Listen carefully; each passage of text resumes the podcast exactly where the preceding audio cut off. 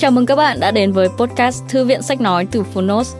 Ở podcast này, chúng tôi chia sẻ phần mở đầu và chương một của những sách nói bán chạy thuộc nhiều lĩnh vực và chủ đề khác nhau được đội ngũ của Fonos chọn lọc kỹ lưỡng.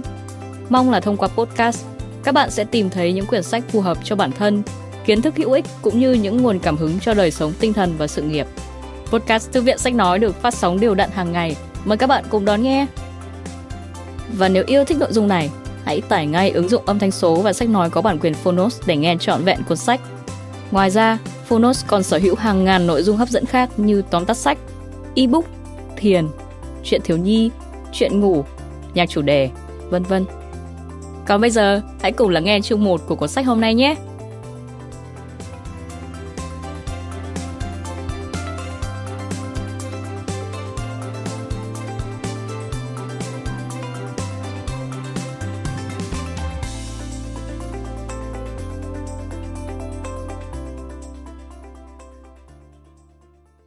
Bạn đang nghe từ Fonos. Tâm lý học nhân cách, thuật đọc tâm lý đối phương qua nhận định tính cách. Tác giả Thomas Erikson, người dịch Hoàng Thị Minh Phúc. Độc quyền tại Fonos. Phiên bản sách nói được chuyển thể từ sách in theo hợp tác bản quyền giữa Fonos với công ty trách nhiệm hữu hạn văn hóa và truyền thông một chín tám không Books.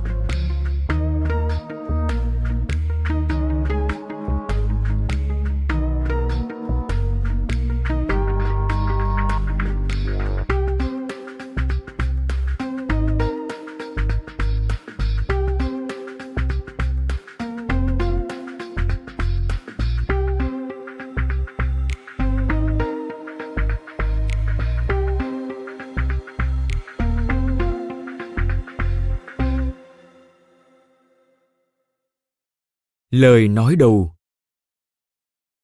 Nhiều năm trước, Bill J. Bonstetter và con trai ông, David, đã phát triển một hệ thống phần mềm mang tính cách mạng dựa trên phương thức đê i ét xê, hay còn gọi là đê i ét xê, một cách để miêu tả sự giao tiếp của con người cũng như phân loại hành vi ứng xử, và là phương thức được sử dụng xuyên suốt cuốn sách này. Đáng buồn thay, Bill đã qua đời, nhưng David vẫn tiếp tục điều hành công ty của họ, tê tê i Success Insights, cho đến hiện tại. Từ xuất phát điểm khiêm nhường ở vùng quê Iowa, phương thức thiết lập hồ sơ tính cách này giờ đã được sử dụng bởi nhiều công ty và doanh nghiệp trên toàn thế giới. Tất cả đều bắt đầu với một câu hỏi. Một câu hỏi đơn giản, cụ thể. Liệu một nhân viên bán hàng nông nghiệp có thể bán được nhiều hạt giống hơn chỉ nhờ nhìn ngắm nông trại hay không? Là một đứa trẻ lớn lên ở vùng ngoại ô Iowa, tôi đã quan sát bố áp dụng các nguyên tắc nền tảng trong cuốn Emotions of Normal People, tạm dịch Cảm xúc của những người bình thường, của tác giả William Morton Marston. Vào thời điểm đó, bố tôi đang tập trung vào việc hòa trộn hồ sơ khách hàng, trao cho các nhân viên bán hàng nông nghiệp kiến thức về các công cụ của Marston để họ hiểu bản thân và các khách hàng nhà nông của họ hơn. Tôi vẫn còn nhớ những ngày đầu đó, ngồi ở chiếc bàn gỗ thông bày đầy món thăn lợn và ngô nướng nóng hổi, trong khi bố tôi xem xét những quan sát của ông. Đường lái xe vào nhà thật nguyên sơ và những lùm cây được cắt tỉa gọn gàng. Chắc chắn là xanh dương. Những đàn gia súc cùng tòa nhà mới mẻ và mang tính thử nghiệm. Bạn đang thấy một đỏ đấy. Dù cực kỳ thân thiết, con đường của chúng tôi lại hoàn toàn khác biệt. Động lực của bố tôi, một doanh nhân đúng nghĩa và là một đỏ vàng theo mọi khía cạnh, là xây dựng những công ty tư vấn và các văn phòng đại diện để giúp những nhân viên bán hàng tinh chỉnh lại ngón nghề của họ. Tôi đi theo con đường học vấn, theo học tại Đại học bang Iowa, nghiêng về phía bản chất đỏ xanh dương của mình khi học ngành kế toán và khoa học máy tính. Tôi dành thời gian rảnh ở phòng máy, dốc hết tâm can vào các phần mềm qua những đầu ngón tay. Trong khi tôi đang theo học, bố tôi hoàn thiện khả năng thấu hiểu con người như một phù thủy của ông. Bố và tôi luôn duy trì tình cảm thân thiết và nói chuyện với nhau hầu như cả tuần, dù khi đó chúng tôi đang ở các mốc khác nhau trong cuộc đời. Trong lúc tôi đang học ở Đại học bang Iowa, bố bảo tôi ngồi xuống và hỏi tôi có muốn đóng góp vào dự án kinh doanh của ông hay không. Ông hỏi, sẽ thế nào nếu chúng ta có thể kết hợp khả năng phát triển phần mềm của con với khả năng phân tích tính cách con người của bố? Khi đó, tôi rất tham vọng, thèm khát công việc lập trình thú vị và đang bắt đầu hành trình tuyệt vời nhất đời mình. Cùng nhau, chúng tôi đã xây dựng một hệ thống phần mềm có thể tạo ra những báo cáo về tính cách con người. Đây là một yếu tố cấp số nhân, giúp chúng tôi có thể chạm tới nhiều người hơn và làm hé lộ tiềm năng của một con người thông qua những chiếc đĩa mềm ba phẩy năm inch và những bản báo cáo dài hai mươi bốn trang. Bố tôi và tôi đã xây dựng một công ty, tê tê i Success Insights, vào năm một nghìn chín trăm tám mươi tư ở Iowa chỉ để làm việc đó. Qua thời gian, chúng tôi đã trốn khỏi những mùa đông khắc nghiệt ở vùng Trung Tây của nước Mỹ, đưa bản thân, gia đình và công việc của chúng tôi đến vùng đất ấm áp và tràn đầy ánh nắng ở Scottsdale, bang Arizona. Vào những năm cuối thập kỷ chín mươi, chúng tôi bắt đầu sử dụng trang web để lan tỏa các bản phân tích nổi tiếng của mình. Ngày nay, chúng tôi có một công ty thịnh vượng với những nhà phân phối trên khắp thế giới. Bạn có thể vẫn luôn tự hỏi tại sao mình lại khác biệt đến vậy? Hành vi của con người là, phần lớn, phức tạp và không rõ ràng. Trong vài trường hợp, những người xung quanh chúng ta là những kẻ ngốc.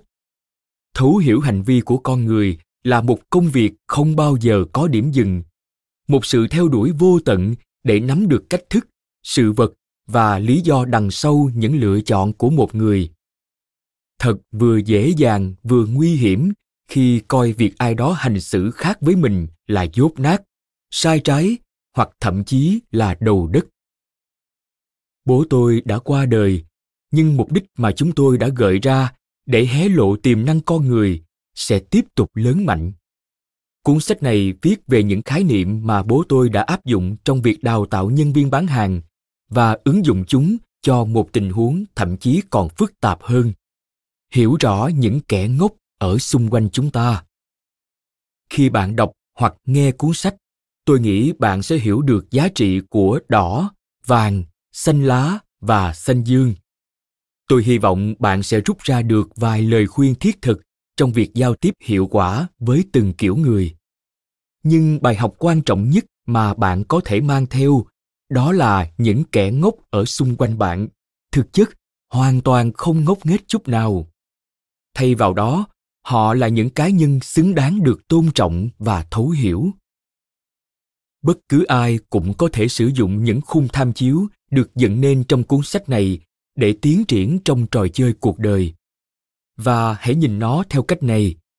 Nếu bạn không hiểu rõ và vẫn sử dụng các nguyên tắc, bạn sẽ tiếp tục bị bao quanh bởi những kẻ ngốc.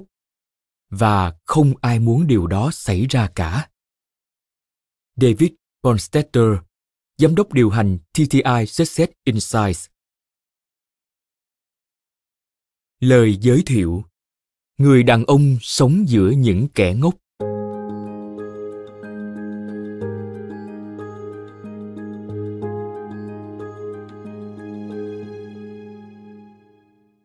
Lần đầu tôi nhận thấy mình hòa hợp với vài người nhất định hơn những người khác là vào thời cấp ba.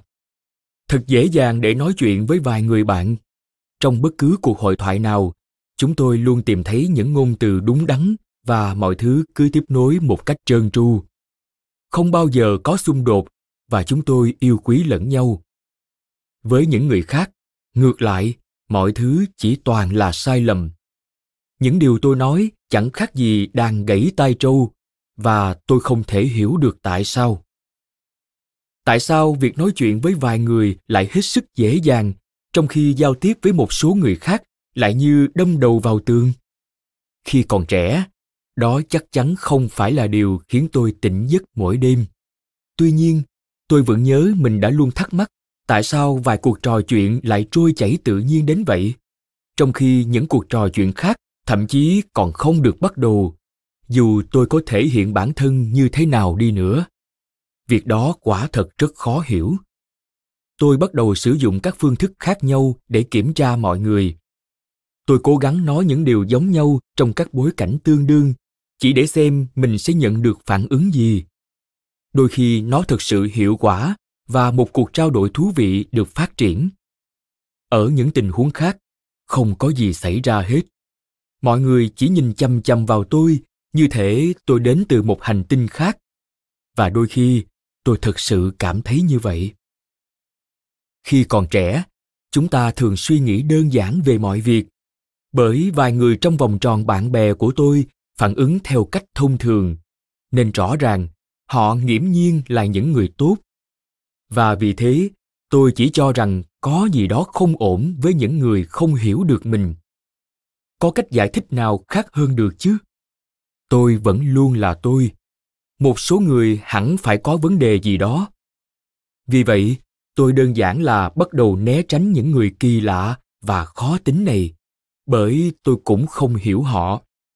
Cứ gọi đó là sự ngây thơ của tuổi trẻ nếu bạn muốn, nhưng nó đã gây ra một số hệ quả đáng nhớ đấy. Tuy nhiên, trong những năm sau, tất cả những điều này đều thay đổi. Cuộc sống tiếp diễn với công việc, gia đình và sự nghiệp, và tôi tiếp tục phân loại mọi người vào hai nhóm: những người tốt bụng và nhạy cảm, và tất cả những người còn lại, những người không có vẻ gì là thấu hiểu hết. Khi hai mươi lăm tuổi, tôi đã gặp một người đàn ông tự khởi nghiệp. Stuart, giờ ngoài sáu mươi tuổi, đã thành lập doanh nghiệp của mình và xây dựng nó lớn mạnh trong nhiều năm. Tôi được giao nhiệm vụ phỏng vấn ông ngay trước khi một dự án mới chuẩn bị được triển khai. Chúng tôi bắt đầu nói chuyện về việc vận hành mọi thứ trong tổ chức của ông. Một trong những bình luận đầu tiên mà Stuart nói là ông bị bao quanh bởi những kẻ ngốc. Tôi nhớ khi đó mình đã cười lớn vì tôi nghĩ đây là một câu nói đùa. Nhưng ông thực sự có ý nói vậy. Gương mặt ông chuyển màu đỏ sẫm khi giải thích rằng những người làm việc ở bộ phận A toàn là những kẻ ngốc, từng người một. Trong bộ phận B, bạn sẽ chỉ thấy toàn những kẻ đần độn không hiểu bất cứ điều gì. Và ông vẫn còn chưa nói đến bộ phận C đấy. Họ là những kẻ tồi tệ nhất. Họ kỳ lạ đến mức Stuart không thể hiểu nổi bằng cách nào mà họ có thể bắt đầu một ngày mới mỗi sáng. Càng lắng nghe, tôi càng nhận ra có một điều rất kỳ lạ về câu chuyện này. Tôi hỏi liệu ông có thực sự tin rằng mình đang bị bao quanh bởi những kẻ ngốc hay không? Ông lườm tôi và giải thích rằng có rất ít người trong số nhân viên của ông xứng đáng có mặt tại công ty. Stuart không hề ngần ngại thể hiện cho các nhân viên biết cảm xúc của ông. Ông không hề chần chừ một chút nào khi gọi bất cứ ai là kẻ ngốc trước toàn thể công ty.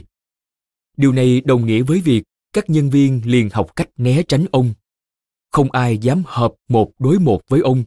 Ông không bao giờ phải nghe tin xấu, bởi ông sẽ bắn bỏ người đưa tin. Ở một trong nhiều văn phòng, một chiếc đèn cảnh báo thậm chí đã được lắp ở ngay lối ra vào, được đặt một cách bí mật trên quầy tiếp tân. Chiếc đèn báo đỏ khi ông có mặt ở đó và chuyển sang xanh khi ông rời đi. Tất cả mọi người đều biết điều này. Không chỉ các nhân viên mà cả khách hàng cũng tự động liếc nhìn một cách đầy lo lắng lên chiếc đèn để biết ai đang chờ khi họ bước qua bậc cửa. Nếu đèn đang đỏ, vài người đơn giản sẽ quay lưng, quyết định sẽ quay lại vào một thời điểm thích hợp hơn. Như chúng ta đều đã biết, khi còn trẻ, bạn tràn đầy những ý tưởng tuyệt vời. Vì thế, tôi đặt ra câu hỏi duy nhất mà mình có thể nghĩ đến: ai thuê tất cả những tên ngốc này vậy? Tôi biết, tất nhiên ông ấy là người tuyển phần lớn bọn họ. Điều tồi tệ hơn là Stuart hoàn toàn hiểu điều mà tôi ám chỉ. Điều tôi thực sự hỏi là ai mới là kẻ ngốc thực sự ở đây? Stuart tống cổ tôi ra ngoài. Sau đó, tôi được nghe kể là ông thực sự muốn đi lấy một khẩu súng và bắn tôi. Sự việc này khiến tôi suy nghĩ, đây là một người đàn ông sẽ sớm nghỉ hưu. Rõ ràng, ông là một doanh nhân giàu kinh nghiệm, rất được tôn trọng vì những kiến thức sâu rộng trong lĩnh vực kinh doanh của mình. Nhưng ông không thể ứng xử đúng với mọi người. Ông không hề thấu hiểu nguồn lực quan trọng và phức tạp nhất của một tổ chức, đó là các nhân viên. Và bất cứ ai mà ông không thể hiểu được đều đơn giản là kẻ ngốc. Vì là người ngoài, tôi có thể dễ dàng thấy được cách suy nghĩ của ông sai lệch như thế nào. Stuart không hề hay biết rằng ông luôn so sánh mọi người với chính bản thân ông. Định nghĩa về sự ngu dốt của ông đơn giản là bất cứ ai không suy nghĩ hay hành động giống ông. Ông sử dụng những cách diễn đạt mà tôi cũng từng sử dụng cho một số kiểu người nhất định. Kẻ lắm điều ngạo mạn, những tên đểu cáng lắm nguyên tắc, tình khốn thô lỗ và kẻ đần độn nhạt nhẽo. Dù chưa từng gọi họ là những kẻ ngốc, ít nhất là không để họ nghe thấy, nhưng tôi rõ ràng cũng có những vấn đề với một số kiểu người nhất định. Thật tồi tệ khi nghĩ đến việc phải trải qua cuộc đời này mà luôn cảm thấy xung quanh toàn những người mình không thể làm việc cùng. Điều đó sẽ khiến tiềm năng của bản thân bị giới hạn đến mức khó tin. Tôi cố gắng nhìn mình qua gương. Thật dễ để đưa ra quyết định. Tôi không hề muốn giống như Stuart. Sau một buổi họp khá là độc hại với ông và vài đồng nghiệp không được may mắn của ông, tôi ngồi trong ô tô với một mớ bồng bông trong bụng. Cuộc họp đã hoàn toàn trở thành một thảm họa. Ai cũng bực tức. Chính tại nơi đó và thời điểm đó, tôi đã quyết định học thứ kiến thức có lẽ là quan trọng nhất trên đời: cách con người vận hành. Tôi sẽ còn gặp gỡ nhiều người từ giờ đến cuối cuộc đời mình, dù ngành nghề của tôi có là gì đi chăng nữa, và thật dễ để thấy được rằng tôi sẽ hưởng lợi nhờ khả năng thấu hiểu họ. Tôi lập tức bắt đầu học cách thấu hiểu những người ban đầu có vẻ khó gần. Tại sao một số người lại giữ im lặng? Tại sao những người khác lại không bao giờ ngừng nói? Tại sao vài người luôn nói sự thật, trong khi những người khác lại không bao giờ làm vậy? Tại sao vài đồng nghiệp của tôi luôn đến đúng giờ, trong khi những người khác lại hiếm khi làm được điều đó? Và thậm chí, tại sao tôi lại thích vài người hơn những người khác? Những kiến thức tôi đúc kết được thật thú vị, và tôi đã thay đổi hoàn toàn kể từ khi bắt đầu cuộc hành trình này. Hành trình khám phá đã thay đổi tôi với tư cách một con người, một người bạn, một người đồng nghiệp, một người con và một người chồng, cũng như người cha của những đứa con tôi. Cuốn sách này nói về phương thức có lẽ được sử dụng rộng rãi nhất trên thế giới để miêu tả những sự khác biệt trong giao tiếp của con người. Mỗi loại tính cách được gắn với một màu sắc: đỏ, vàng, xanh lá và xanh dương. Hệ thống này còn được gọi là hệ thống đê i ét xê, với chữ cái cuối là viết tắt cho sự tuân lệnh, tức compliance, thay vì khả năng phân tích. Tôi đã sử dụng các biến thể của công cụ này trong vòng hai mươi năm với những kết quả tuyệt vời. Nhưng bạn sẽ trở nên cực kỳ thông thạo việc xử trí những kiểu người khác nhau bằng cách nào? Tất nhiên, có rất nhiều phương thức. Phương thức phổ biến nhất là nghiên cứu vấn đề và học những điều cơ bản. Nhưng học lý thuyết không khiến bạn trở thành chuyên gia giao tiếp đẳng cấp thế giới. Chỉ khi bắt đầu sử dụng kiến thức, bạn mới có thể phát triển năng lực thực sự và có thể áp dụng được. Cũng giống như việc học đi xe đạp, bạn phải leo lên xe đạp trước tiên. Chỉ khi đó, bạn mới nhận ra điều mình cần làm. Kể từ khi bắt đầu nghiên cứu cách con người vận hành và nỗ lực để hiểu được sự khác biệt trong cách chúng ta giao tiếp, tôi đã không còn như trước nữa. Tôi không còn đánh giá mọi người một cách chắc nịch như trước, chỉ vì họ không giống mình. Qua nhiều năm, sự kiên nhẫn mà tôi dành cho những người hoàn toàn trái ngược với mình đã tăng lên đáng kể. Tôi không dám nói mình không bao giờ vướng vào những cuộc xung đột, cũng giống như tôi sẽ không cố gắng thuyết phục bạn rằng tôi không bao giờ nói dối. Nhưng cả hai điều này giờ đều hiếm khi xảy ra. Tôi có một điều phải cảm ơn Stuart. ông đã đánh thức niềm yêu thích của tôi với chủ đề thấu hiểu con người. Không có ông, cuốn sách này có lẽ sẽ không bao giờ được viết ra. Bạn có thể làm gì để gia tăng kiến thức về cách con người tương tác và giao tiếp? Một khởi đầu hay có lẽ là tiếp tục đọc hoặc nghe cuốn sách trên tay bạn, toàn bộ cuốn sách, không chỉ là ba chương đầu. Với một chút may mắn, trong vòng vài phút, bạn có thể bắt đầu cuộc hành trình tương tự như tôi đã bắt đầu hai mươi năm trước. Tôi đảm bảo rằng bạn sẽ không hề hối hận. Một điều cần lưu ý, để đơn giản hóa việc đọc hoặc nghe cuốn sách này, tôi đã lựa chọn sử dụng đại từ anh ta một cách thống nhất khi nhắc đến các ví dụ không thực sự liên quan đến một người cụ thể. Tôi biết bạn có đủ trí tưởng tượng để tự thêm cô ấy vào trong suy nghĩ của mình khi tình huống trở nên phù hợp. Chương một. Giao tiếp xảy ra theo điều khoản của người nghe.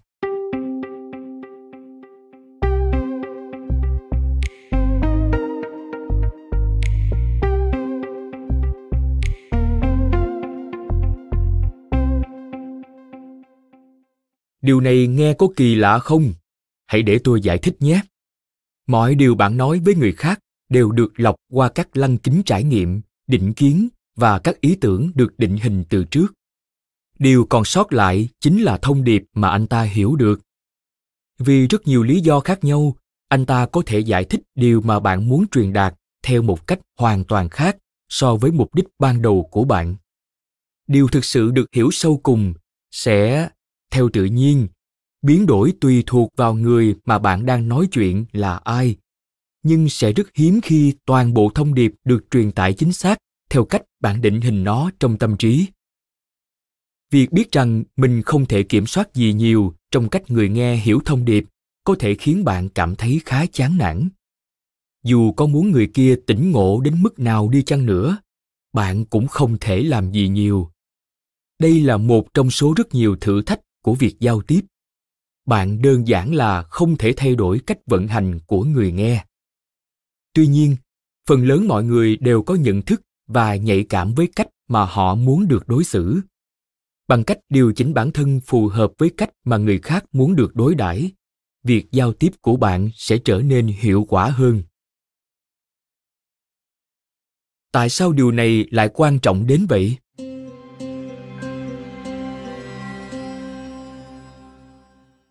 Bạn giúp mọi người hiểu được mình bằng cách tạo ra một đấu trường an toàn cho việc giao tiếp, theo điều khoản của họ. Từ đó, người nghe có thể sử dụng năng lượng của anh ta để hiểu, thay vì phản ứng một cách có ý thức hay vô thức với cách giao tiếp của bạn. Tất cả chúng ta đều cần phát triển tính linh hoạt, từ đó có khả năng biến đổi phong cách giao tiếp, điều chỉnh nó khi nói chuyện cùng những người khác biệt với mình. Tại đây, chúng ta tìm thấy một sự thật nữa. Dù có lựa chọn phương thức giao tiếp nào chăng nữa, thì với tư cách một cá nhân, bạn sẽ luôn thuộc thiểu số. Dù có hành xử thế nào, đại đa số những người xung quanh sẽ vận hành khác với bạn. Bạn không thể chỉ lựa chọn phương thức giao tiếp dựa trên sở thích của mình. Sự linh hoạt và khả năng diễn giải nhu cầu của người khác chính là điều tạo nên một người truyền đạt giỏi.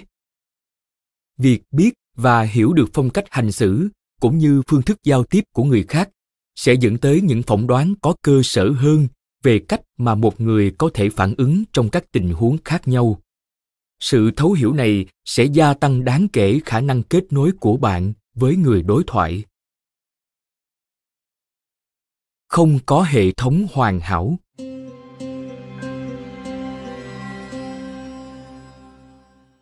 Để tôi nói rõ về một điều quan trọng nhé. Cuốn sách này không được tuyên bố là một nguồn hoàn toàn đầy đủ về cách mà chúng ta, những con người, giao tiếp với nhau. Không cuốn sách nào có thể làm được điều đó, bởi số lượng các dấu hiệu mà chúng ta thường xuyên truyền tới những người xung quanh không thể nhét đủ vào bất cứ cuốn sách nào.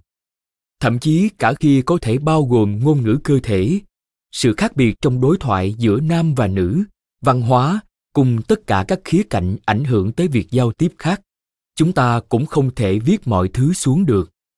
chúng ta có thể thêm vào cả khía cạnh tâm lý, địa lý, tuổi tác và chiêm tinh mà vẫn không thể đạt được một trăm phần trăm bức tranh hoàn chỉnh.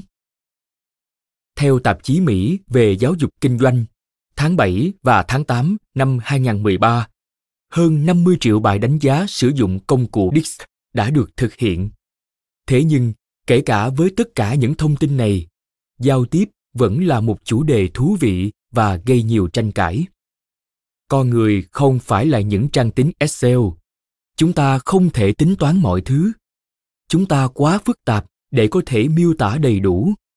Ngay cả đứa trẻ nhỏ tuổi nhất cũng đã phức tạp hơn bất cứ thứ gì có thể được tái hiện trong một cuốn sách.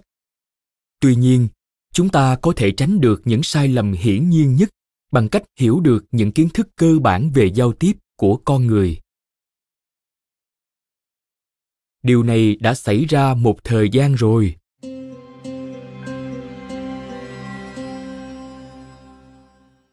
Chúng ta thấy được điều mình làm, nhưng chúng ta không thấy được lý do tại sao mình lại làm như thế. Thêm vào đó, chúng ta đánh giá và tán thưởng lẫn nhau qua điều mà chúng ta thấy mình đang làm. Những lời này là của nhà tâm lý học phân tích Carl Jung. Những quy luật hành vi khác nhau chính là những điều tạo ra sự đa dạng trong cuộc sống của chúng ta. Khi nhắc đến các quy luật hành vi, tôi không chỉ nói đến cách một người phản ứng trong một tình huống đơn lẻ, tức những hành động của anh ta, mà ý tôi là toàn bộ thái độ, niềm tin và cách tiếp cận, những điều kiểm soát cách người đó phản ứng. Chúng ta có thể nhận ra bản thân trong những quy luật hành vi nhất định, nhưng lại không thể nhận ra hoặc thấu hiểu các hình thái khác. Bên cạnh đó, mỗi chúng ta lại phản ứng khác nhau trong những tình huống khác nhau, điều có thể trở thành nguồn vui hay sự bực dọc với những người xung quanh. Dù các hành động cá nhân có thể, tất nhiên, là đúng hoặc sai, nhưng không thực sự có một quy luật hành vi nào là sai hay đúng. Không có cái gọi là hành vi chuẩn mực hay hành vi sai trái. Bạn là bạn, không có lý do gì phải thắc mắc tại sao cả. Bạn vẫn ổn dù có tính cách thế nào, dù lựa chọn hành xử ra sao, dù được nhìn nhận thế nào, bạn vẫn ổn. Tất nhiên là trong một khuôn khổ nhất định. Tôi cũng là một trong số đó, được chưa? Trong một thế giới hoàn hảo, sẽ thật dễ dàng để nói, tôi là một kiểu người nhất định và điều đó ổn bởi tôi đã đọc nó trong một cuốn sách. Đó đơn giản là con người tôi và đây là cách mà tôi hành xử.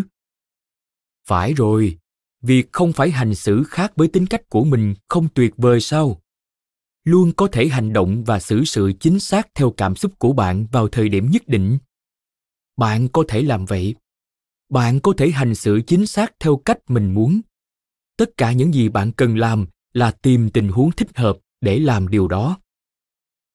Có hai tình huống mà bạn có thể là chính mình. Tình huống đầu tiên là khi bạn ở một mình trong một căn phòng. Khi đó, dù bạn có nói năng hay làm gì cũng không quan trọng. Nó không ảnh hưởng đến bất cứ ai, dù bạn hét lên và chửi bới, hay chỉ ngồi yên và trầm ngâm về những bí ẩn lớn của cuộc sống, hay tự hỏi tại sao những người mẫu thời trang luôn mang vẻ điên rồ như vậy. Trong sự riêng tư của bản thân, bạn có thể hành xử chính xác theo cách mà bạn cảm nhận. Đơn giản, phải không nào? Tình huống thứ hai mà bạn có thể hoàn toàn là chính mình là khi tất cả những người khác trong phòng đều hoàn toàn giống bạn. Mẹ đã dạy chúng ta điều gì? Đối xử với người khác theo cách mà bạn muốn được đối xử. Một lời khuyên tuyệt vời và rất có chủ đích. Và nó có hiệu quả nữa, miễn là mọi người đều giống bạn. Tất cả những gì bạn cần làm là tạo một danh sách người quen có quan điểm, suy nghĩ và hành động giống hệt mình trong mọi tình huống. Giờ hãy gọi điện cho họ và bắt đầu đi chơi thôi. Trong một tình huống khác, việc hiểu bản thân bạn được nhìn nhận ra sao và học cách hiểu người khác nghĩ gì có thể là một ý tưởng hay. Tôi không nghĩ mình đang nói quá khi cho rằng phần lớn những người bạn gặp ngoài đời đều không thích bạn. Ngôn từ có thể chứa sức mạnh khủng khiếp, nhưng ngôn từ mà chúng ta lựa chọn và cách chúng ta sử dụng chúng lại rất biến động. Có những cách diễn giải khác nhau của ngôn từ, và khi sử dụng sai từ ngữ, chà, có lẽ khi đó bạn sẽ là một kẻ ngốc thật. Sống giữa những kẻ ngốc, hay không?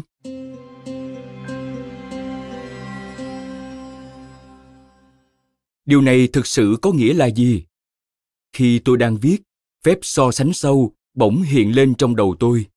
Những quy luật hành vi giống như một chiếc hộp công cụ. Tất cả đều cần thiết.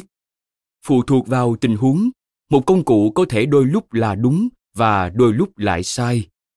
Một chiếc búa tạ nặng ba mươi pound là công cụ tuyệt vời để phá vỡ bức tường, nhưng nó hoàn toàn không phải thứ bạn cần nếu muốn treo một bức tranh trước sảnh. Vài người phản đối ý kiến phân loại con người thành các kiểu tính cách khác nhau. Có lẽ bạn tin rằng mình không nên phân loại con người theo cách đó, rằng việc phân loại là sai trái. Tuy nhiên, ai cũng làm điều này, có lẽ theo một cách khác với cách tôi làm trong sách, và chúng ta đều nhận ra được sự khác biệt của bản thân. Sự thật vẫn là chúng ta đều khác biệt, và theo quan điểm của tôi, chỉ ra sự thật đó có thể tạo nên điều tích cực nếu bạn làm nó một cách đúng đắn. Nếu sử dụng không đúng, mọi công cụ đều có thể gây hại. Người sử dụng quan trọng hơn công cụ. Cuốn sách này giới thiệu cho bạn về hành vi và cách giao tiếp của con người. Phần còn lại phụ thuộc vào bạn.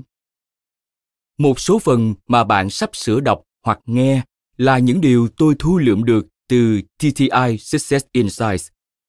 Tôi muốn nhân cơ hội này để cảm ơn Sun Gilbert và Edward Levitt vì đã hào phóng chia sẻ cả kinh nghiệm lẫn tài liệu đào tạo của mình. Dù có vẻ kỳ lạ đến đâu thì theo lý thuyết, mọi kiểu hành vi đều là bình thường.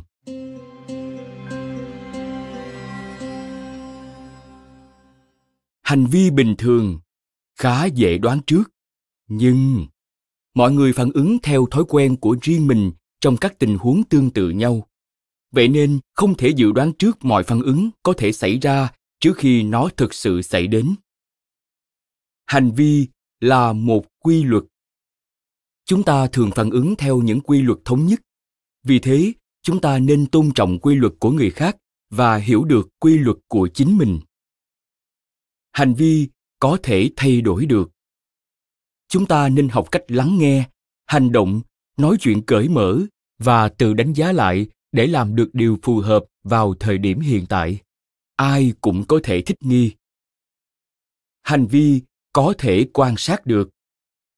Chúng ta có thể trang bị khả năng quan sát và xem xét phần lớn các hình thái của hành vi mà không cần phải là những nhà tâm lý học nghiệp dư. Ai cũng có thể ghi chép về những người xung quanh mình. Hành vi có thể thấu hiểu được. Chúng ta nên trang bị khả năng hiểu được tại sao mọi người lại có những cảm nhận nhất định và làm những điều nhất định ngay lúc này. Ai cũng có thể suy ngẫm về lý do tại sao. Hành vi mỗi người là độc nhất. Dù có những điểm giống nhau, nhưng hành vi của mỗi người lại là độc nhất. Hãy thành công trong điều kiện của riêng bạn. Các hành vi đều tha thứ được. Bỏ qua những ghen tị và phàn nàn cá nhân.